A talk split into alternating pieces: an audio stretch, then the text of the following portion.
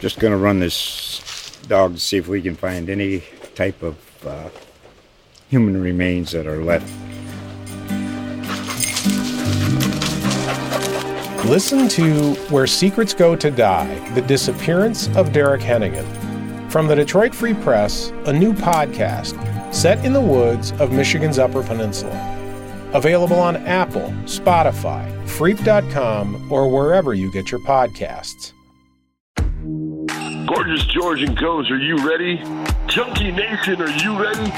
Well, let's get it on. From the fight capital of the world, Las Vegas, Nevada, this is MMA Junkie Radio. We rollin'!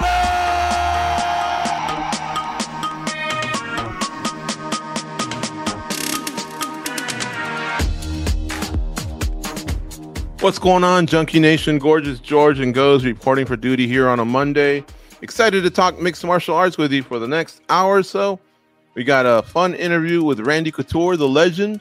He's part of PFL now, and PFL, as we turn the page from UFC 291 this past week, PFL is one of the uh, promotions that has a show this week. So we'll talk to him not only about that, but about of course, the sport in general. He always has good opinions on all the big stories that happen in our sport. He's a pioneer for crying out loud, paved the way for a lot of what occurs in our sport. Um, we're also going to obviously unpack UFC 291. Took place in Salt Lake City this past Saturday.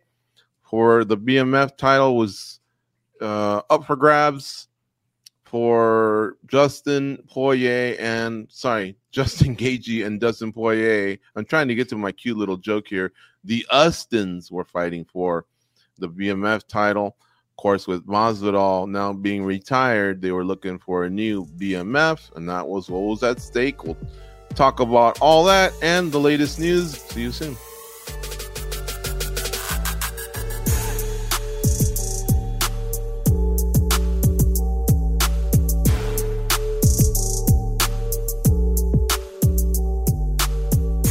I got to give credit to Kamaru Usman. He's the one that called it the Austins. I was laughing. I think he said it on Embedded. Did you catch the Embedded goes going into UFC 291? I only caught two of them. You know, I liked it. You saw when Blachowicz went out and checked out the rodeo and everything. Yeah, that one, that one was really cool. I think Blachowicz, honestly, even though he's 40, is a star in the UFC, and I think could be a bigger star. And I'll tell you why. So he, funny. along with Khabib and um, a few other guys, I forget the Chinese fighter's name, the welterweight that we were giving praise to that fought um what was it, Daniel Rodriguez or I forget who he fought last year. Was, um there's a few of the foreigners that just light up and know how to um appeal to the camera. And Blachowicz was one of them. That said, boy, was I crushed that Blachowicz, I think, lost that fight because of cardio. Now, of course, I'm not about to say you should have been going to less rodeos and skipping rope or good. No, I think I think just not showing up a week or two earlier may have cost Jan Blachowicz that. But I'll tell you what, let's get to the top. We'll start with BMF and then we'll work our way down. We'll get to Blachowicz eventually. Um, Justin Gaethje defeated Dustin Poirier in round two of their BMF title fight in the main event at UFC 291. It was a nice head kick to uh, the side of the head of Dustin Poirier. It came from Justin Gaethje's right leg going up and kind of mimicking what Leon Edwards did to Kamaru Usman in the exact same arena one year beforehand. Justin being Kamaru's teammate, so it was kind of like uh, same kick involving two teammates, except one was on a losing effort and one was on a winning effort. That's why they kept showing it over and over. Uh, there was like a punch that Gaethje threw with his right hand that Poirier had to deal with, with what we call parrying and boxing, just kind of swapping it to the side, but using enough time to occupy that hand and Poirier not getting back able to block the kick is kind of what did him in. Poirier on social media told him, "Hey, he gave him a lot of props for that, for that setup and everything."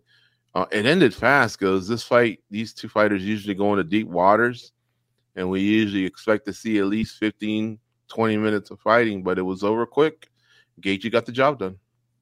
dude. So that fight, obviously, well, I don't want to say obviously because I think a lot of people said it. I didn't think it was going to go anywhere, anything near what the first fight looked like. Uh, That, that pace, you just don't see it too much. I always think of Don Frye and and Takayama when people would ask him why why didn't you guys fight again? They always say because we never could replicate what we did in that first one. I don't think they could replicate what they did in the first one. I thought they'd have to be smarter in this one. They're in different places in their career. But Justin Gaethje really impressed me. He really impressed me in the sense that he took his time, he stuck to a game plan. We even saw glimpses of this in his last fight. If Justin Gaethje can fight like this all the time, then I think he, he poses a bigger threat at possibly capturing a title. It's when he gets wild, you know, like the fight with Michael Chandler. When he's doing crazy shit like that, that's when you're like, you just can't keep doing that over and over and hoping things go your way. When he's a smart fighter, when he's calculated, he is unstoppable. Dustin Poirier did not look bad in the fight. I thought he looked pretty damn good. It was just a matter of Justin Gaethje being better. Yeah, he did, and I guess what I want to jump to because we we shared a lot of thoughts on spinning back click today, and you can you can catch that on replay right now at our YouTube channel, youtube.com forward slash MMA Junkie Video. Did Gaethje show you enough where you think he can defeat Islam Makhachev or Charles Oliveira? Because that's his mm-hmm. ultimate goal. So did he kind of in beating Poirier and kind of auditioning for the title fight, did he show you that? The thing about Justin Gaethje is, I think it'd be ridiculous to say in a rematch he can't beat Oliveira. I mean, he's proven before that in rematches he can put things together. He just did it. But I just feel like Makhachev's style would be easier for Justin Gaethje to uh, fight him off and land good shots on him. With Oliveira, it just feels like one mistake and you're just done. And I feel like that could happen in a rematch with Justin Gaethje. So for me, I feel mm. like Makhachev might be the. I think Makhachev is the tougher fighter, but I think he's the better matchup for Justin Gaethje. That makes sense. Yeah. Yeah, and you know, against Fiziev, he kind of struggled early, remember? But then he kind of figured it out. Gaethje, the one thing that's not going to happen with him is he's not going to break. But the one thing that's always concerned me about him, Poirier, and Chandler, and even McGregor, if you want to throw him in there, these guys are superstars. They're showmen. They're entertainers, tough as nails. But boy, do I get nervous. Throw Alvarez in that group. Throw Pettis in that group. Boy, do I get nervous when, when those big, strong Dagestani guys just finally get that takedown and eventually get you to turn your back and give up that neck. A lot of them just can't seem to really get out of that. You know what I mean? And I'm wondering if Gaethje is going to work on that because the striking, he's got it down. The takedown defense, he can do it. It's once you get down to the ground, what do you got? You know? And we thought mm-hmm. Oliveira might have something for them because he's so tricky on off his back. He's a submission machine. But man, the minute you get crushed with a few fists or some elbows, boy, does everything change. And like I say, Makhachev is just getting started. I'm not trying to compare him to Khabib by any means. Um, he's lost, unlike Khabib, but you know, it looks like he still is going to get better and better and better too. To, you know, does anything? Does anyone have anything for the champ right now? That's why I'm I'm just not as excited for Oliveira yet. I wanted to see one more matchup out of Oliveira before he got to Makhachev Part Two, and I haven't seen that now. Alex Volkanovski's different goes. Makhachev had him down, and not only did Alex Volkanovski look comfortable, he looked confident down there. You know what I mean? That is who I think can trouble Makhachev the most as of this moment, from what I can tell. But he's busy being the featherweight champ. He had his shot. I'd love to see a part two, but just not yet. I was with you. Um, your sentiments towards Oliveira until I thought about it, and he did kind of take the toughest fight you could take at that moment. And because of that, I'm okay with him going back in there. At first, I was like, I feel like it needs to be two, but because he thought, because he took who I thought was probably the hardest out and got the finish and everything, I'm I'm kind of okay with it. Um, but you're right. Like that's the funny thing about Volkanovski. He's just gonna be attached to to Makhachev until Makhachev can do something that even gives us any inkling as to like maybe saying maybe that was just an off night. You know, maybe Volkanovski just kind of caught him on an off night.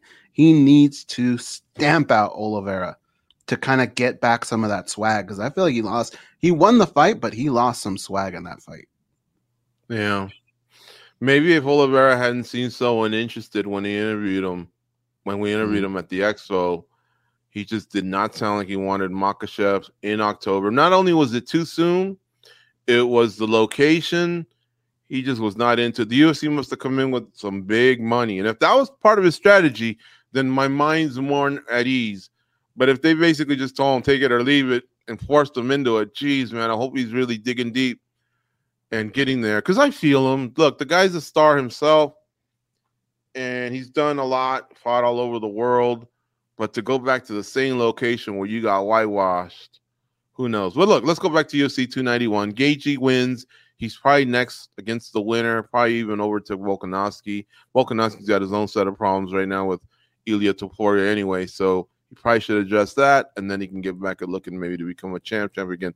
In the co-main event, Jan Blachowicz lost to Alex Pereira. He lost a split decision, folks. Before you even get into judges and robberies and all that, all three commissions, sorry, all three uh, referees are respected judges. I call them Nevada judges, and what I mean by that is it's usually that rotation that you see in Nevada. Those are the highest level judges that we have. So I believe it was Cleary, Camijo, and Ron McCarthy. Um, as soon as I heard their names, I was comfortable with it. It was Camijo that disagreed with the other two. The other two gave it to to Pereira. There was no 10-8 in round one. I kind of agreed with that. I wouldn't have been disappointed if there was one, but I was more on the side that there shouldn't be one because there was dominance and duration with his back take with that body triangle. But there really there really wasn't a deep sinking of the rear naked choke. There wasn't the ground and pound that causes the damage, that being the key word of the three Ds damage. So that's why I was more towards it not happening. None of the, the all three judges kind of agreed. And I thought Blachowicz could have won the fight if he just had better cardio, but the other takedowns he had, he couldn't do much with it. His striking, it went out the window too. He was just taxed, goes after round one, even though he secured it. That's the thing is like it's a win for Pereira, but I think we all feel like had that fight taken place anywhere else, I wouldn't say it was an easy win for Blachowicz, but he looked like he just would have been in control of that fight. And the 10-8, I'm glad they didn't give it because I didn't think it deserved it, but it wasn't that far away from it. And I thought for some reason maybe one of the three judges m- might have done it, but they didn't. And I think that's the right call. And that, that's a good thing. You know, we're, we're constantly on here talking about judging and what they need to do to get better. Well, I think they kind of showed us here that that they they all three made the right call in that round. Mm-hmm. Uh, real quick, goes if you don't mind, can I just take it to another complete subject right now? Just because as I was hitting refresh on my UFC 291, uh, you know, my the basically the recap that we have, I hit the wrong button and I came across Dave, not Dave, uh, Pee Wee Herman, Paul Rubens passed away. Did you hear that? Really? It's being reported right now. Yeah, it just happened in the last Oh. 20 minutes or so, right before we started the show. He succumbed to cancer at the age of 70. I can't believe he's 70 years old for crying out loud. 70?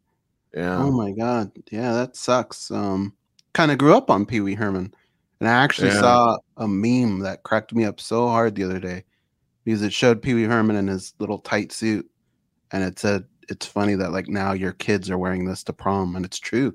They dress like that and we used to that was kind of like the thing that we So would laugh about back in the day, right? Was Pee Wee suit. Now it's actually something they wear. But yeah, he um holy crap, man. Yeah, that one sucks.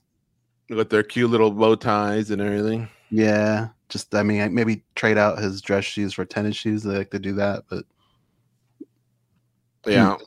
All right, let's get back on track here. So Pereira may have locked up one of the two vacant spots for that uh, eventual title, the undisputed vacant, the vacant, the undisputed vacant title that's uh, available there in the UFC's light heavyweight division due to Jamal Hill relinquishing his belt. Yuri, sorry, Jiri Prochazka is probably the favorite to be the other side but we still haven't heard that he's back and ready to go. Although we might hear that he's back and ready to go in a fight booking versus Alex Pereira. Who knows? But there's another fight that just got booked over the weekend too: Magomed Ankalaev versus Johnny Walker, UFC 294 in uh, Abu Dhabi. So maybe that one might produce the, the other side if Prochazka isn't ready to go. But I think Pereira's in a good position right now. I think he is. I think the UFC um, all but says it that they you know they kind of like this dude, and I think they're not blind. They probably saw this performance, and to me, I feel like that's the fight that's going to happen because it makes sense on so many different fronts. It makes sense for the fans. It's a great fight. Uh, Yuri was the guy before all this happened, so it makes sense for him to be there.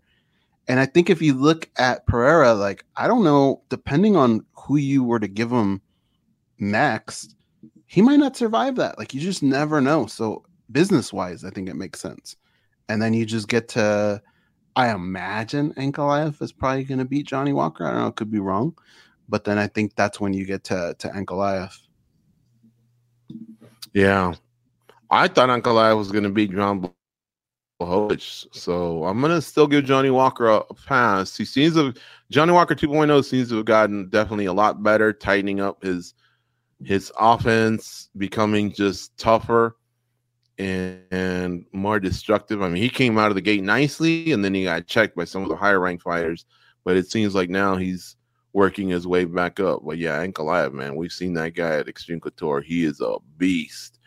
Uh, mm-hmm. really a real tough guy. I imagine his next fight, he'll he'll come in ready to take a scalp or whatever because he was none too pleased after that draw versus Jan Blachowicz, going so far as to say he wasn't even sure he wanted to fight in the UFC anymore. But really, I think his frustration was more towards the commission and the, the, decision. But anyway, um, Derrick Lewis defeated Marcos Rogerio de Lima. They got promoted to the main card because Stephen Thompson and Michel Pereira did not compete on Saturday night. Michel Pereira came in three pounds over. Stephen Thompson would not take the fight.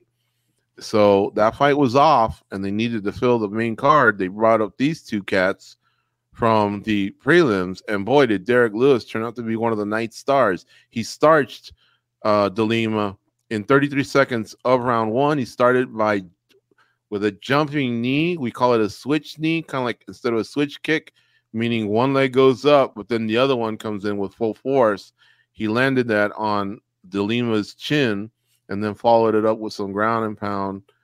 Uh, that fight got stopped quickly, and that was it. Then Derrick Lewis takes off his shorts, jokes about his hot balls, um, what he's going to do to his wife later on that night, or when he gets back to H Town.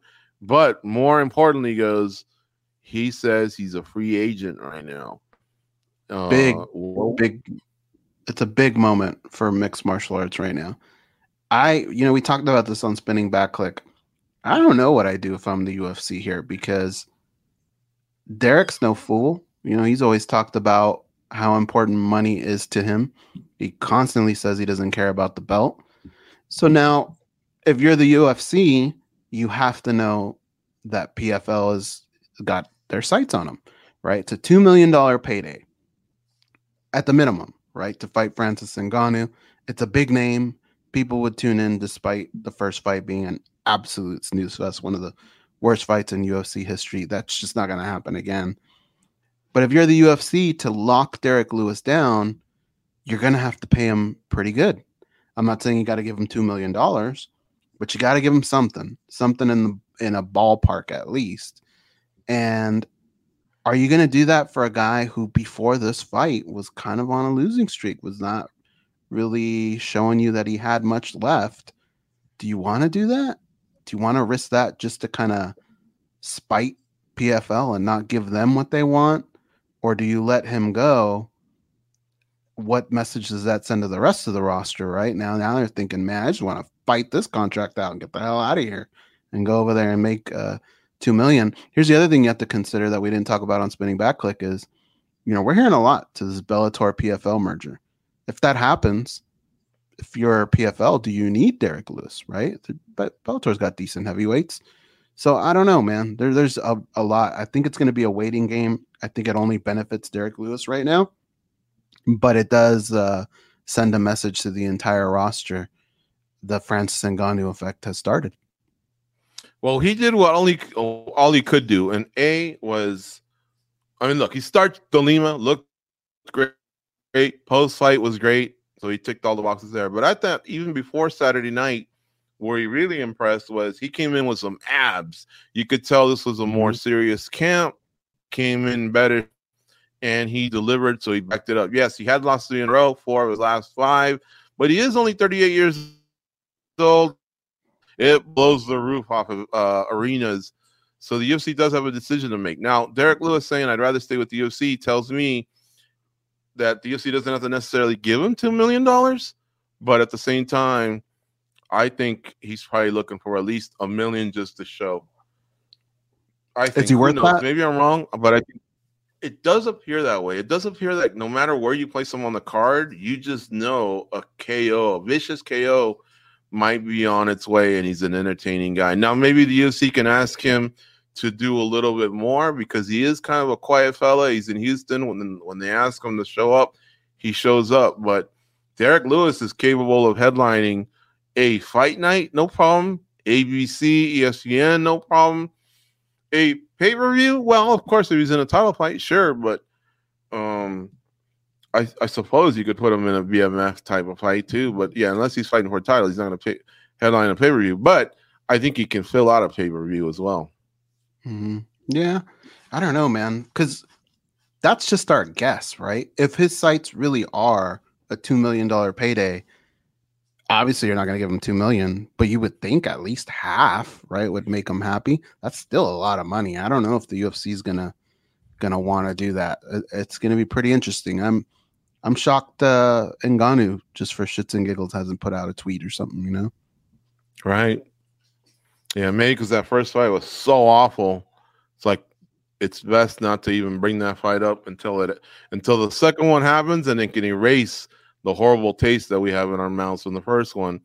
Mhm. It's best not to even bring it up. But yeah, like these two are brutal. I mean, they are some of the heaviest hitters our sport has ever known, but they also had a horrific first fight. I don't think the the second one could possibly be as as horrific as this one. I just think that the moment got the best of both of them. This is when they were both a little bit younger. It was probably what like five years ago.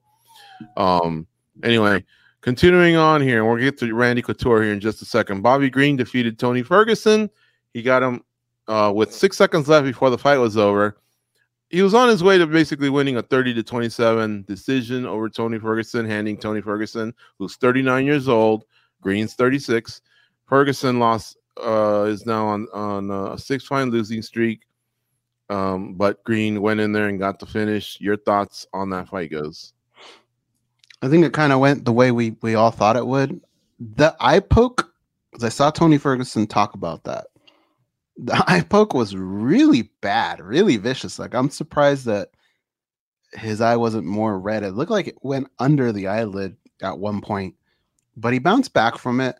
But he's just an older cat, man. He, he just doesn't have what he used to have. And fighters at the same time are getting better. You know, Bobby Green is kind of tailor made for that type of style.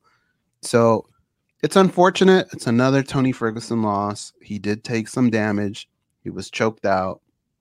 What do you do with him going forward? Like, it's not like Sam Alvey where you keep him around. And look, Sam Alvey probably didn't demand a giant paycheck. I don't think not anything near the level of Tony Ferguson. So you're gonna pay him that much money to come out and and fight again, and you, you got to protect this guy from himself at this point. I, I I really, as much as he sells and how people like to see him on a card, I'm more concerned about his health at this point. Let's say the UFC doesn't agree, and they plan to stick for him to stick around. Who would you match him up against? I guess is my next question. Ugh. Hmm. Somebody, somebody in the, uh, it's got to be somebody in the jiu-jitsu world, right? Maybe like a, uh, like a Jim Miller esque type fighter, a Joe Lauzon, someone like that.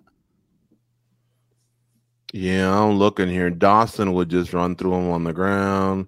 Fiziev would light him up on the feet. Um, so I, I, man, it, I really can't seem to find who might be a good option for him that also appeals to him because he's an OG. He's not going to want to just dance with anyone. You know what I mean? Mm-hmm. Um, I think he would if they tell him Hooker. job's online. Dan Hooker's kind of beating Jalin Turner and Claudio Puelas, but he used to fight the big names like you know Chandler, Felder, Poirier. Um, he is 33 years of age. I think that one might be interesting. I guess if they keep him around, we'll see. We'll see. He says he's going to sit down with the UFC brass and talk to him. He kind of still talks to like, like when he posts on social media, like he's a top dog, you know, within the division. So I think it's basically going to be a phone phone call. I don't know if it's going to be some crazy sit down of any kind.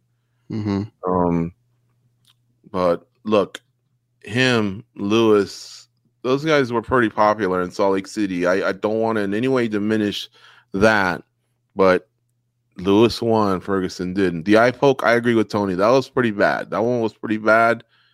Um, it happened, but you know he chose to continue, and and that's that, I guess. The other fight on the main card was Kevin Holland over Michael Chiesa. Kind of made it look easy. And I want to pat myself on the back on this one. This is kind of what I thought might happen due to Chiesa just not having fought in a while. Maybe what I didn't say, and I should have, is I have noticed what Chiesa did and what Kevin Holland pointed out. Sometimes when it doesn't go Chiesa's way, he just doesn't dig deep for that next Yeah. gear to push past it.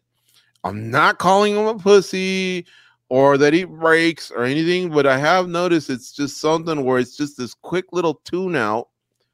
And it's similar to, I'll compare it to the movies. Remember the movies like Top Gun when he's like, Talk to me, Goose, talk to me. And in the meantime, Iceman's in that battle with those MiGs and he's asking for for uh, Maverick to come back and re-engage, but he's kind of Mhm. like having that one moment of like self-doubt, right? Or even Rocky when he's in the fight and you know he just doesn't know that if he has it to continue to you know to get up or whatever, and, and then he does and he comes back. That he has that one moment and it just seems like he doesn't come like he he just shuts it down a little bit and then the you know I'm not saying he quits quits he just doesn't dig deep and um Kevin Holland actually pointed that out in the post fight speech. Now, Chiesa started to take out his gloves. I thought that might be it, but it wasn't. Says he'll be back. But more than anything, that and 18 months off, I just wasn't so sure. Plus, I knew that Kevin Holland was a little underrated. I pointed it out on our show or one of those. I said he's a Travis Lutter black belt. Uh, uh, you know, I thought I, I don't I don't know if I predicted that he could sub Chiesa, but what I did think was that was that he would be able to handle himself on the ground with Chiesa. Anyway, he wins. He looked great. He says he's not that interested in welterweight, even though I think he looks phenomenal at welterweight. Says he'd rather be a middleweight, but I don't know. I don't know if he's got a strong enough frame for that division. What did you think of that fight, Guz? I think he's got to fill out if he's got to do middleweight, and even then, I feel like he'd still be maybe a little undersized. But I thought it was a, I mean, it was a great scenario for him. Michael Chiesa, though, like, geez, you know, such a long layoff, and then to come out and have that type of performance, and I don't think you can attribute it to ring rust. I think you just look at it and just say, man, this guy was just better than you that night, and he really didn't have much in that fight to offer. It was it was kind of strange and and I kind of understand what you guys mean by I thought Kevin Holland didn't need to say those things, but but it made sense. And I think that's going to have two different reactions, right? It's either going to light a fire under Michael Chiesa and he's going to want to get back in there as quickly as possible because he didn't really take much damage. Uh, go in there and kind of rectify what had happened. Or he might agree with it and just say, you know what? I kind of have this comfy job here with UFC. And uh, I think it's time to hang him up. That, that could happen as well. And guess what, folks? I've seen this in some other fighters too. I think McGregor has a little bit of this as well. He's a big front runner when he's pouring it on. Now, I've seen him fight out of this before because I thought Nate Diaz in the second fight was starting to turn a corner, and McGregor dug deep, man. He won a decision off him by going five rounds. We didn't think he could, But I've also seen McGregor fights where when he does go on the ground, uh, once he's running low on gas, he just that's it. Here comes the tap. Not too lo- too much further after that. So I don't want to isolate in Chiesa. I want I've seen this in other athletes as well, but um more praise to Kevin Holland on what he did, and I hope he sticks to welterweight. Okay, we'll unpack the rest of the card, but let's to get this Randy Couture interview done here. Um, the OG sat with us, and uh, it's always a great chat with him. Of course, PFL has the first of three playoff runs here in August that will determine the fighters that'll be competing in October or later this year, I should say, for their million dollar fights, their finals. So right now we're in the semifinal stages. And uh, of course, with Couture, we talk about a lot of different topics.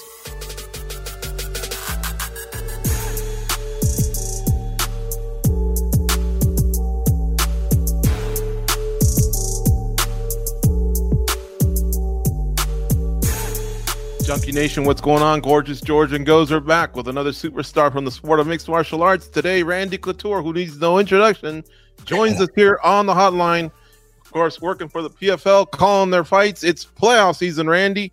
Um, Yeah, this is kind of like uh, you know, in all the other sports, you know, where we now Yep. separate the regular season from the playoffs, and that's Yeah. what the play, uh, PFL's kind of created these last few years. What have you noticed now that they've done this a few years now that you've actually enjoyed uh, differentiating the ref- regular season and the playoffs? Is it just is it as simple as the intensity even rises? What what, what have you noticed? you I think? I think that's absolutely one layer of that. Uh, as we move into the playoffs and the championship, really, the championship view really becomes clear. Uh, the stakes go up, and, and these guys turn it up. Uh, obviously, they're one match away from being in the finals and and a shot at that shiny belt and, and a million dollar check. So uh, there's no way the intensity can't go up in that circumstance. It's interesting, I think, how during the regular season, depending on how things unfold and how these guys get matched up, and some of the intensity and some of the things that happen uh, in the regular season, then of course we know who advances, and and then the playoffs become even more critical. And there's no way uh, that that doesn't enter these guys' minds. They know what's at stake. Yeah, and you know what the, the cool thing about it is, like we've stated since this started years ago, you win and you're in. You know what I mean? There's no Yeah. sitting around going, well, now what? What if next week so and so impresses, Yeah. you know, and steals the show, or or maybe talks a good game on- behind the mic? maybe the champ might want to fight him and pay per view points. There's none of that. Just win and you're in. Yeah, it, absolute meritocracy, and your destiny is in your own hands. It's up to you to go out there and let it hang out, do what you have to do to try and get those finishes and score those bonus points. Uh, you know, the bonus points in the playoffs become they're, they're not critical. It doesn't matter. There there are no bonus points on the line. It's literally win or go home. Randy, we were messing around with Josh Silveira. Boy, that guy's actually pretty cool, man. We had a good lot. conversation and at the end i told him hey bro who wins in this street fight? And let's see if you can guess the theme. He guessed the theme you're gonna guess it too but i go here we go. I go velasquez bader henderson silveira and Dollaway are in a bar and there's five other guys cormier couture munoz hendricks and king mo. They're on the other side. So he guessed the theme osu versus asu but he says the asu guys he they they they, they just got too much uh weapons weaponry on their side um campaign for your side man what what do you think and, and what i'm getting at mostly is these schools have just delivered so many great fighters to our sport Yeah, they have. Um, you know, obviously, mine and Cormier and Johnny Hendricks. Uh, a bunch of us came out of that Oklahoma State camp and and uh, Arizona State. You know, we had we had a solid rivalry in wrestling, and and certainly a lot of guys from the Arizona State area uh, have forayed into mixed martial arts as well. And I think in many ways. MMA has become the professional outlet for amateur wrestlers, certainly for collegiate wrestlers, and and I think a bunch of our Olympians as well. Um, so, uh, uh, quickly delineated the theme there as you made your teams. That, that that's funny. That would be fun. That'd be a hell of a practice room. I'll tell you what. You could sell popcorn to that training session. well that's Didn't what i told josh i said dude make this a pay-per-view I, i'll pay for this pay-per-view right now to see you guys we, we'll use the the uh glass bottles the the ones that you guys use in Hollywood. You know what I mean? Yeah, So that's sugar. fine. We'll, we'll we'll do a real bar style, and and then those breakable breakaway chairs. I'd love to see that, man. That'd be Yeah, fun. Old Mhm. school. Didn't Who we get a piece of that, George and King of Queens? We kind of got a little bit of it, right? Did, Rig, did. Hendo, Yeah. it was a little. Who, Yeah, who you Kevin, aiming uh, for, by Kevin, the way? Kevin got to, to to be kind of the guy that created at least one of those episodes in a season, and that was the episode that he wanted to create. Obviously, he's a huge fan of MMA, so Yeah. pulling me and Hendo and, and Rampage and Trig in uh, w- was a lot of fun. It was it was a fun episode. If that if that fight, silly fight, did break out, who are you going after, and who are you avoiding? The other side remembers Velasquez, Bader, Dan Henderson, Silveira, and Dollaway. I'm going to avoid Dan Henderson. You kidding me? I don't think anybody wants that H bomb dropped on him. The H. Uh-huh, okay. he's the first guy to knock me on my ass. That's the truth of the matter. And uh, I, you know, I got him a time or two as well. So we had a, a, a long-standing friendship from the national team and Open Team Quest together. Me, me, Matt, Danny, and and Robert Follis uh, founded that gym, and and you know the plethora of guys that came out of that place is ridiculous. I mean, it was an amazing place. But uh, yeah, Danny's the guy I'm going to avoid. And in between, then you guys created Raw, right? Back in the day. Uh, back in the early days, uh, Rico Chiapparelli had Yeah. uh, the idea to uh, create real American wrestling and pull s- some of the best wrestlers from the national team and the collegiate ranks and, and create a MMA team that came from that background. And uh, we ended up getting challenged because of the name, because Raw was already taken by the WWE. right. So, so we had to change it um, to, I, I think uh, we ended up going with R2 or uh, something like that. But uh, Mhm. yeah, it was a, a fun era and certainly how I launched my career. You know, Chiapparelli helped me get into that, that first UFC and Danny, you know, went down to Brazil to, to the jungle fights down there. Tom Erikson was a guy that was part of the, Oh. the team back then. Big uh, cat. Frank Trigg, uh, Dennis Hall, Matt Lindland. I mean, it was all a bunch of uh, very, very good wrestlers. Uh, Hey, in a way, I'm sorry to cut you off, sir. In a way, can't we almost credit Rico? I don't know what your relationship is is with him, but from what I heard, this guy wrestled at Iowa, but he Mhm. also had a modeling career, and then overseas, apparently, when he did do some modeling, um, either he versed himself or someone did it for him in terms of those. I think we call them perpetuary rights or something like that, rights in pre- preparation. You know, like Oh. And that that transferred over to you guys who i guess your rights and image you know we know that the ufc kind of owns a lot of you going forward but i heard he he was the one that kind of alerted some of you guys to some of those rights and holding on to some of those Mm. rights I- i'm sorry to I really don't, go I don't remember. I don't here, remember but- having that. Con- I don't remember having that conversation with with Rico or Lou Right. because Lou Chiapparelli was kind of the nuts and bolts guy of, of that relationship. He was the one doing the, the negotiating with and dealing with the contracts. Rico was more the trainer. He was the wizard. Mm. He was this funk master from Iowa. He was, a, I think, a three-time national champ for, for the Hawkeyes. He had a funky style, a la Ben Askren, very Ben Askren-esque. Got in these weird Gumby positions, and you never knew who had who until that guy was on his back and getting pinned. It was a pretty amazing style. But he had a unique insight in how to fashion wrestlers and fit wrestling situations and circumstances into that cage. He understood how jujitsu worked as well. Uh, so he was a wealth of knowledge early in my career for sure. But I don't think I ever had a talk with Lou about the business side of things. We signed those contracts and you know with SEG and and we ended up in a big title, you know, with a rhubarb over the over the contract with with Bob Meyrowitz and company when they owned it. Uh, I had just signed with new management when Dana White and company bought the brand and, and started Zuffa. And mm-hmm. those were the guys, Peter Levin and Jeremy Lappin from Battle Management were the guys that educated me on what an ancillary it was and how horrible this contract was that, that they were wanting me to sign as the heavyweight champion. And they were the ones that educated me on that and, and helped me to kind of stand up and try and keep control of my ancillary rights in a lot of those categories. isn't it funny how 20 25 years later another Xtreme Couture heavyweight kind of stood up for himself and then wound up getting, you know, this this amazing deal with PFL in 2024 for MMA.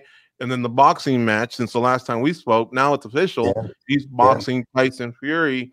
Did he pick your brain a lot? Did he know about the history of how you stood up for yourself back in the day? And I, know, think he's and- aware of that history, but uh, and everybody assumes that him and I had long conversations about about you know my perspective and what was going on in 06, 07, you know 05, 06, 07 that ultimately led to to my rhubarbs with with Dana and, and Zuffa. Uh, but we actually never talked. I talked to Eric, uh, obviously, who's Francis's head trainer and, and head coach. Uh, Yeah. And obviously, Eric was around here back then, so he he knew firsthand what was going on. But I've actually never talked to Francis about that. Uh, Francis has got a good head on his shoulders. I was very impressed with him and his contributions to all the meetings in Saudi Arabia, talking about you know being the chairman of PFL Africa and all his vision and how he wants to create facilities and create opportunities for all those folks in Africa that grow grew up and are in the same boat that he was in, trying to find those opportunities. So I was very, very impressed with him. Um, he's a very smart guy. He's not just a big beast of an athlete. Yeah, for sure. Um, I'm very proud of him as well. He stuck to his guns, and I hope he Yep. enjoys the fruits of all this because he took a lot. You know, he took a lot of criticism, but now he looks like he gets the final say. Um, let me ask you about ESPN. You guys are going to be on ESPN on the fourth um, in San Antonio. Then you guys go to New York. Well, you guys have been on ESPN a lot this year Yeah. what has been your feedback as, in terms of um because we're out of the pandemic all sports are out there so it's not like oh Yeah. they're looking for time to fill what have you heard that they've been enjoying about pfl that they that you guys are now pretty much featured on espn quite a bit Yeah, ratings. I mean, it, uh, at the end of the day, it's a business, and it still boils down to ratings. And and the PFL fights and the shows have been getting very, very good ratings. And I think that's why they keep rolling us into big ESPN, not just ESPN Plus or ESPN Two this season. So, and boy, have the fighters stepped up and and lived up to that. The, the regular season was ridiculous. Some huge upsets, some fights that happened that you could have never called. I mean, uh, really, really intense and, and really fun. It was a really fun season. Randy, of the fighters that are back again for this season, who do you think has made the biggest strides? Who's changed the most from last year? Gosh, uh, well, you you mentioned you know before we we started uh, Josh Silveira, and you just talked to Josh, and look how far Josh has come in two years. Um, I think he's just just coming into his own and and really kind of figuring out who he is and how he fits into this sport. Obviously, he's grown up in in the environment. His wrestling background is very very solid at, at Arizona State. You know, made it through the Challenger all the way to the finals last year and came up a little short and he's just been a man on a mission this season. I've been very, very impressed with him. Chris Wade getting a nod and, and filling in the spot for Movlid Khaybulaev, who injured himself and couldn't go into the playoffs. And Chris, if you look at him in all all the five seasons, you know, moving up, actually moving down from 155 to 45 to keep himself in the PFL, and he just keeps refining and keep keeps getting better tactically and technically. He implements his his wrestling pedigree very, very well. You know, he was a state champion in New York, which is a, great wrestling state. Uh, he implements that into his fighting very, very good. And and you know, could he make 45? And and boy, he settled right in there. He looks great at that weight. Uh, I think he, he still brings some of the power that he had at 55. He's got a great ga- gas tank, and, and he's he's done a great job. So I'm happy that you know he, he did everything right in the regular season, and then Ho- Jesus Pinedo comes in, drops the knee on Brendan Loughnane, scores six quick points, and takes takes him out uh, of the playoff picture um, after he got a second round finish and did what he needed to do to secure a playoff spot. So uh, I don't think anybody could have anticipated that, and I'm sure Chris was flabbergasted when that went down, like all of us. Like, what the heck just happened? Um, but I'm glad to see him get the nod and get back in there because he's been on a mission and really seen him make the changes. And with that being said, he had a big match with Bubba Jenkins two seasons ago, and and he out wrestled Bubba Jenkins, a, a Division One national champion for Arizona State. And I think everybody was a little surprised by that, including Bubba Jenkins. And it was a humbling experience for Bubba. And consequently, I think we've seen Bubba Jenkins come back humbled, hardworking, done the work with Dewey Cooper. He's letting his hands go and being a much more well-rounded fighter and not just a one-trick pony. He's very good at taking guys down and smothering them, but he, but he kind of let a bunch of the rest of his game uh, go to the wayside just to, to win that way. And I think we're seeing a much more exciting Bubba Jenkins, and he's going to be tough to beat this season. You know, I can't imagine the level of stress that goes into this whole season, playoffs, all that for these fighters. Because essentially, it's one giant camp, right?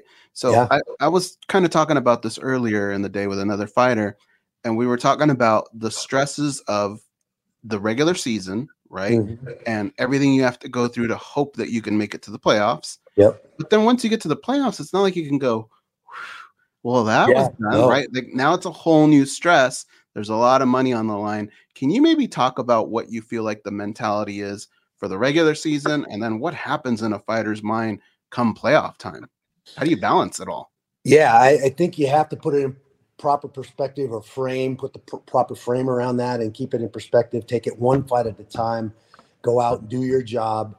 Um, not let the nerves and, and, and the extraneous stuff get in your head because if it does, it'll shut you down. And, and nothing will shut you down quicker than that fear, that fear of failing. So you have to develop those mental skills. I think you have to front load your camp. That first camp has to be a full camp and be in shape and then try and do your best to be as aggressive as you can be to score those bonus points, but not put yourself out there in harm's way and get injured because you're going to turn around and fight again in, in seven or eight weeks. You're literally signing up to fight four times in eight months. I mean, that's that's a tall order.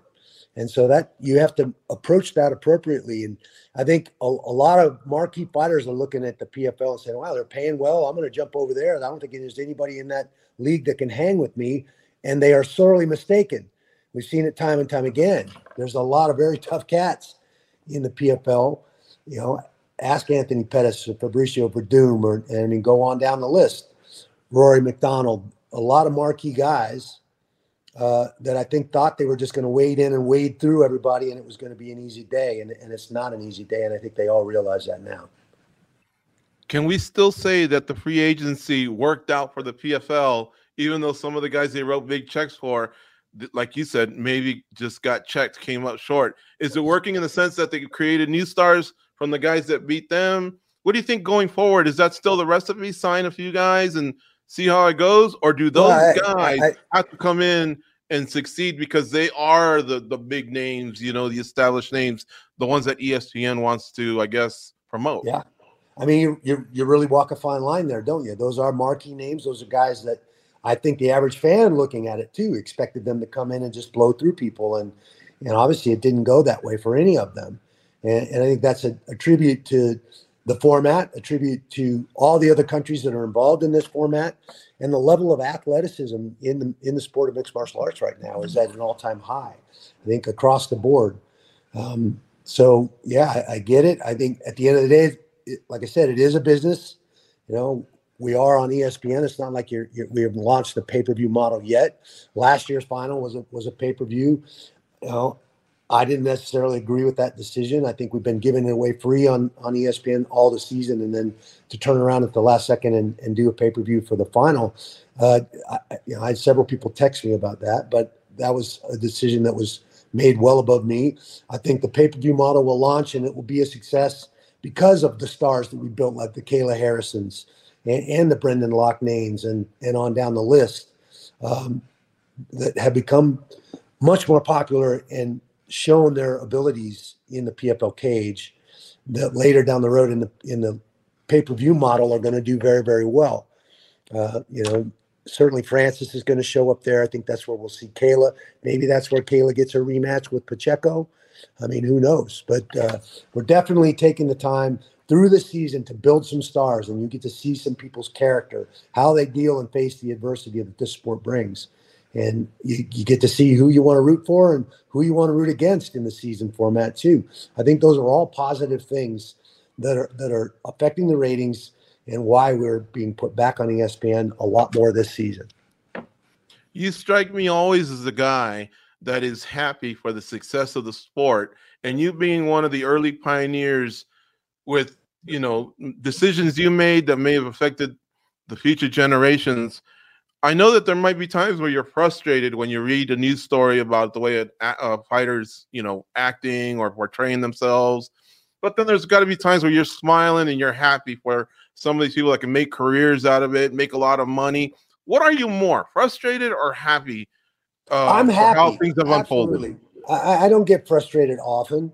There are some things in our sport, and I still think we have some things to improve. And you know, fighter pay is one of the things we've already talked about here. But uh, I think getting our fair shake in the marketplace, creating some transparency in our sport, because uh, the promoters hold all the cards right now. And, it, and, obviously, I appreciate the way that the PFL is doing business, and and they're creating their own transparency for the most part. Um, but the sport in general, I think, needs some transparency so that we know exactly what these promoters are making off any given event.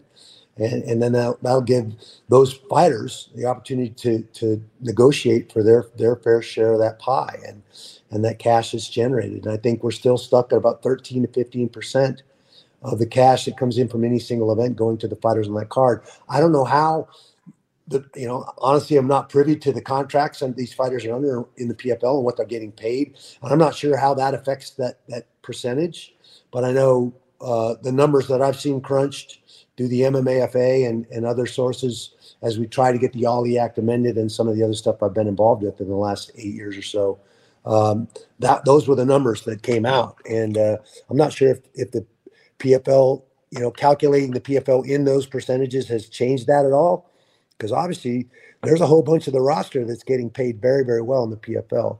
Probably many of them would have taken years, if at all, to get into the six figures that a lot of guys in the PFL are making. So uh, that's, I think, another plus, certainly from the fighter's perspective.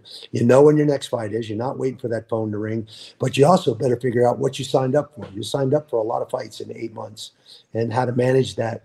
Keep your your, your, your camps proper and and take care of yourself and manage the injuries but at the same time be in peak shape and ready to go out there every eight weeks and get it done yeah see i i tend to be more of a bitter bastard sometimes you know like when when i was younger magic johnson signed a contract 25 million for 25 years so it was 1 million a year and we all went wow right yeah happy happy for magic johnson you know there's a guy named Jaylen brown from the boston celtics that just signed for five years 304 million all wow. of it guaranteed. All of it guaranteed. Wow. And then there's rumors of the Saudi leagues in soccer paying guys over 100 million euros to play their one season. Wow. It's ridiculous. And I know that there's this money available for a lot of the MMA athletes. Mm-hmm. I, I, I also feel like sometimes the MMA athletes need to be shaken and woken up because they don't realize just how valuable that they are, you yeah. know, and, and, and how much more lucrative this could be for them. Uh, I yeah. know some of it takes collective, a collective bargaining, but so many athletes that just oh whatever they decide, whatever someone else decides, I'm yeah. just here to fight. Oh man, no, be more, be more into your brand, folks. You know, I agree. And, I agree with that statement 100, percent George, and that's been the biggest issue with creating a fighters association is to get certainly that top tier, that top five percent of the fighters that are making good money and good, eh, but they're signing those crappy contracts and signing their ancillary rights away. If, if we at the top demand some better treatment, demand some transparency, which is exactly what Francis tried to do with, mm-hmm. with the UFC.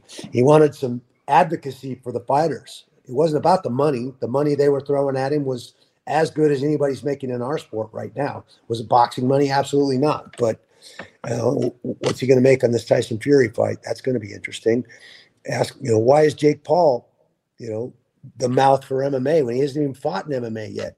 Because yeah. he brought in some MMA guys like Tyron Woodley and Ben Askren and Anderson Silva to do these trillers. And those guys made more money from that one boxing match than they've ever made in MMA, which is ridiculous. And if it takes a guy like Jake Paul to shine a light on the disparaging difference in our sports and the issue in our sport, then I'll get behind that guy all day long. I'm not a fan of, of, of the trolling and the, and the, rhetoric, but he's backed it up. He's stepped yeah. in there. He's done the work. He's talented. He's got a great platform, and he's helping all of us as MMA fighters by shining a light on that and by poking Dana White in the chest the way he does. Yeah, you know, Bubba Jenkins says he's a friend of the Whitakers, the son and the, the Pernell, who's no longer with us. And I go, well, by coincidence, you're fighting in San Antonio where Pernell Whitaker challenged Julio Cesar Chavez. This was 30 mm. years ago, Randy. Yeah. And Julio Cesar Chavez made five million, and Pernell Whitaker made two million, which uh, which back then was a lot of money. But Yeah. even now is a lot of money in combat sports, which we don't see those types of paydays as much in MMA. You know, Yeah. but 30 years have, have gone by since that fight. Uh, Wow. Cesar Chavez, by the way, was 87 and 0 going into that fight. Can you believe getting an 87 and 0? That's that is amazing. That is truly amazing. Yeah. As always, sir, it's a pleasure and an honor having you on Junkie Radio. We always learn so much and cover so much. So we thank you for the time. And Thank you, uh, guys. good luck with everything on the Hollywood side. I know there's some stuff, you know, stuck at a standstill there for the writers, the actors. We we wish you the best there too. I know you got some big stuff I- coming out soon too. I think it'll settle out. Absolutely. You know, obviously it always does. I think I don't I'm not sure they're even talking yet, but at some point I think they'll get down to brass tacks and we'll get to the bottom of the issues there. Obviously the digital platforms are a huge, you know, huge piece of that puzzle. And, and getting residuals paid properly through the digital platforms is what a lot of this is about. The AI thing is another thing that is Mm. bothering some actors and bothering some of the writers because they're using these algorithms that literally have every script ever written in these algorithms. So you feed your script through there and it compares and contrasts your script through AI with every other script that's in that same genre. And then it gives you ideas and ways to change your script to make it better. It's pretty interesting. But at the same time, if you're a writer, that's got to be a kind of a slap in the face that, you know, people are just going to start using AI to, to write scripts and take the creative element and the human element out of out of that process. So I think those are the two big sticking points in this strike. I think we'll get to the bottom of it for sure. Um, you know, it, it is what it is. It's part of, of our society. Uh, you know, obviously unions and all that stuff were created for a reason because we needed them. I think some of them have gotten way too powerful and swing way too big a stick. It, it- it's not it's not reasonable anymore. But uh, at the end of the day, we still need them, uh, and and this is no different. So. And Mhm. we don't want to get you in trouble with SAG or anything. We'll, we'll edit out when Nah, you brought I up don't, the I don't think. I'm saying anything inflammatory. I, you know. No, no, but you I brought up the guns, remember? And a little while ago, we were like, "Hey, you can't promote things here, Mister Yeah. Couture." No, yeah. Uh, Expendables comes out on the 22nd of September. It hits the theaters. and I don't think anybody's going to, anything is going to stop that. Certainly not the strike. So, um, you know, it is what it is. I think hopefully it'll settle by then because there's a lot of people relying on, on, you know, on that money, on having that job. So I don't, you don't want to see this drag out six months or nine months. That's a lot of people out of work for a long time. Hey, by the way, is for, forgetting a line or messing up a line almost as nerve wracking as the first couple times you fought? Do you have a No, good story it- to share in that regard, or have you always been have you always I been mean, the pinpoint when delivering your lines? that's the beauty of acting, right? I didn't like that take. Let's do it again. You don't get that opportunity in a in a real fight. Um, Mhm. So I mean, you know, most scenes you're doing six to eight, sometimes ten takes, and you're tweaking things, everything from camera speed and changing the angle to maybe shuffling the dialogue a little bit too. So you have to be flexible, be able to you know know your lines, know your cues. That's your that's your castmates' lines as well, because when they say that, you got to say this, and you know all that fits together. So. Um, Have you I've ever flubbed your I've lines pretty bad? Flubbed up. I've, I've flubbed up some lines here and there for sure. The, the first thing I did wrong was, and this was Cradle 2 the Grave, my very first film. I had a fight scene with Jet Li, and I'm supposed to throw a right hand right at him. And then he, you know, his whole stick in the movies, he's got his hand in his pocket. He doesn't want to fight anybody, and he's just supposed to dodge anything I throw at him. Well, I throw this right hand. Thankfully, I didn't hit him in the face, but I ran him over. I mean, he did not see it coming. I was supposed to wind up and throw a big haymaker that he could get out of the way of. I'm a fighter. That's not what we do. I literally just launched it right from my cheek. I didn't hit him in the face, but I definitely ran him over in the cage. And the director went ape shit. It was, I was like, dude, I'm sorry. He was fine, uh, and he thought it was funny. Um, but uh, yeah, that was a big faux pas for me for sure. And learning, you know, the difference between a movie punch and a real punch, know, and all that stunt stuff. That that was a big learning curve for me. I'm glad I asked that. I got this Bell's palsy, and you just made me laugh. I haven't laughed much in the last few months, but I literally cracked up at that, man. The director, the director got mad at you. That's Oh, yeah. Yeah, Awesome. Thanks, Randy. ran over the star of the movie. Thanks for sharing that. We'll talk soon. All right. Take care. yeah, you guys be well. right. Thanks for having me on. And yes, uh, aside from talking about different topics, we also got to the movies as well. Uh, his movie will be coming out soon. The Expendables uh, has been a nice franchise with a lot of stars, and I'm glad Randy's been a part of that. And it looks like Randy goes, um, they kind of avoid what's happening in Hollywood right now with that strike with writers and actors. And I guess that applies to ongoing shows and movies, things that aren't done. This movie's in the can, it's ready for release. I think what happens though is so like a lot of these movies that have come out, like the Haunted Mansion just came out, but at the Mhm. premiere, none of the the actors that were involved in it showed up. Mm. So it sucks because they're not able to like promote what they've already done. And um, you know, hopefully that doesn't fall on them. But uh I'm just shocked that interviewing Randy Couture for so long, I would have never thought that he'd he'd have this kind of presence in Hollywood, but he does. He's had some pretty decent roles. mm-hmm. That said, uh, the movies right now supposedly are killing it with Mission Impossible and Barbie and Oppenheimer and a few Mhm. others. I heard they're doing good numbers. I don't know if their actors have been doing red carpets and shit. Yeah. That Jet Li story was pretty funny though. yeah. Um, all right. So the rest of the card was as follows: Gabriel Bonfim defeated Trevin Giles. CJ Vergara defeated Vinicius Salvador. Now Salvador was the other party who came in heavy. Uh, Michel Pereira came in three pounds over. That's why that fight didn't occur. But this fight did occur. Um, CJ Vergara and Vinicius Salvador proceeded.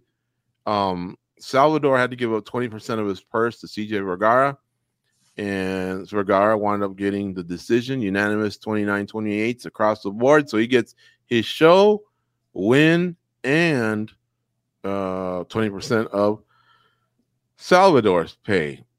By the way, I don't know if I addressed this or not, but according to Mike Vaughn, Mike uh Stephen Thompson didn't get paid his show money, even though he made weight in the past. We've definitely seen the UFC pay the fighters that make the weight if something happens where their fight falls through.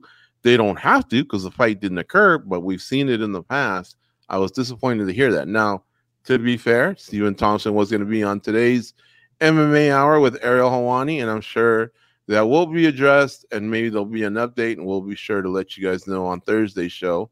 So we'll, uh, or perhaps there'll be a, a, re- a recap on Junkie about that topic. Roman Kopylov looked great, man, against Claudio Ribeiro. Ribeiro, excuse me, head kick KO there. Jake Matthews defeated Darrius Flowers, a submission, rear naked choke there. Uros Medic defeated Matthew Semelsberger, TKO stoppage. Miranda Maverick defeated Pris- Priscilla Cachoeira, submission via armbar. So we had a lot of finishes in Salt Lake City. Only two fights went to a decision. So, did it produce a bunch of bonuses? Nope. Um, no fight of the night. Okay. Performance of the night, Gaethje. Yeah, it was a nice KO head kick. Derrick Lewis, yep. The jumping knee got it started. The punches followed up. Bobby Green, it was clutch. It was clutch. He was going to go to a decision, but he kept going for it, going for it. And he got the submission via arm triangle choke. And then Kevin Holland, he got the Bravo choke on Chiesa. But Mhm. what about Bonfim's submission? What about Kopylov's head kick KO goes? Because Kopylov looked great, but then Ribeiro was putting it on Kopylov. Then Kopylov came back. Man, I, I I was a little disappointed there. I thought that had the possibility of a fight of the night, but I thought for sure Kopylov would get rewarded. Uh, you know, the spinning back fist by Uros Medic was kind of money, even though Semelsberger was taking it to him as well. I, I'm bummed out a little bit here. You know, Utah, the crowd was 18,467 with a gate goes of 6.5 million. Yeah. I thought Kopylov's performance was one of the standout performances, so that, that kind of shocked me. Yeah. Now, the UFC will say we take care of them. We'll take care of them. Don't worry. So I guess we just won't worry. But any thoughts on any of those um prelim fights that I mentioned? I know I ran through them. Bonfim, Vergara, Kopolov, Matthews, Medic, Maverick. Anything there? Bonfim is is an outlaw, dude. Like I, I love watching that guy fight. I want him to be back as soon as possible. He's a tough out. And then Miranda Maverick, I thought was impressive coming back uh, and, getting that submission win. I thought that was big for her. I would agree. I would agree with all that. Yeah. Um. All right.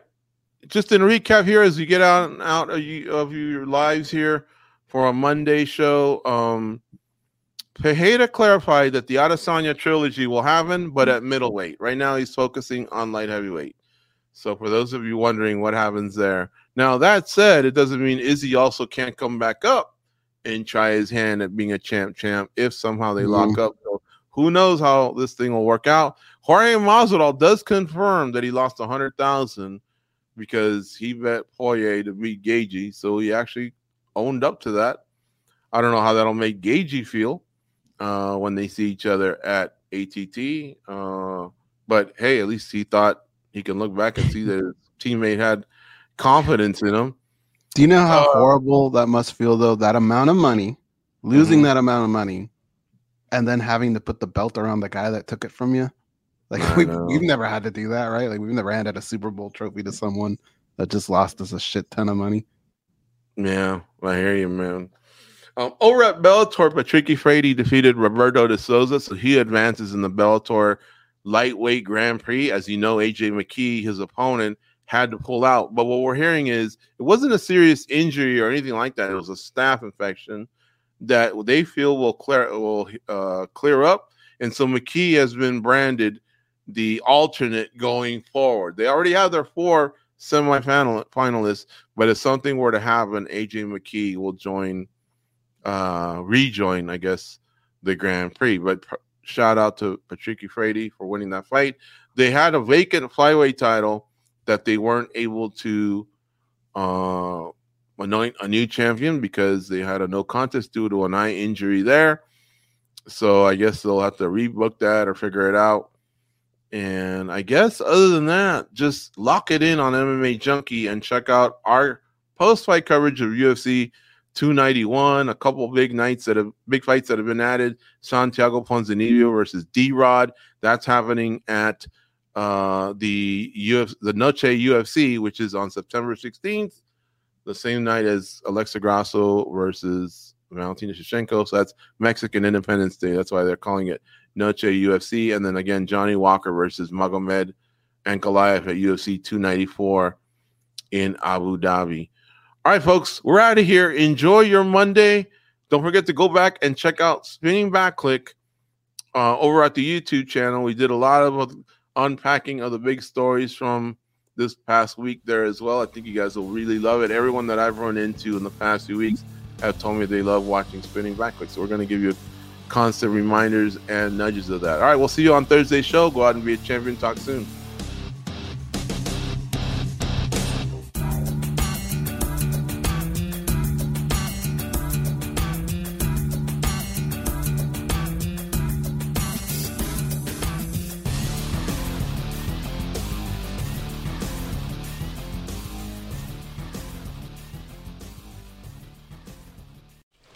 Just gonna run this dog to see if we can find any type of uh, human remains that are left.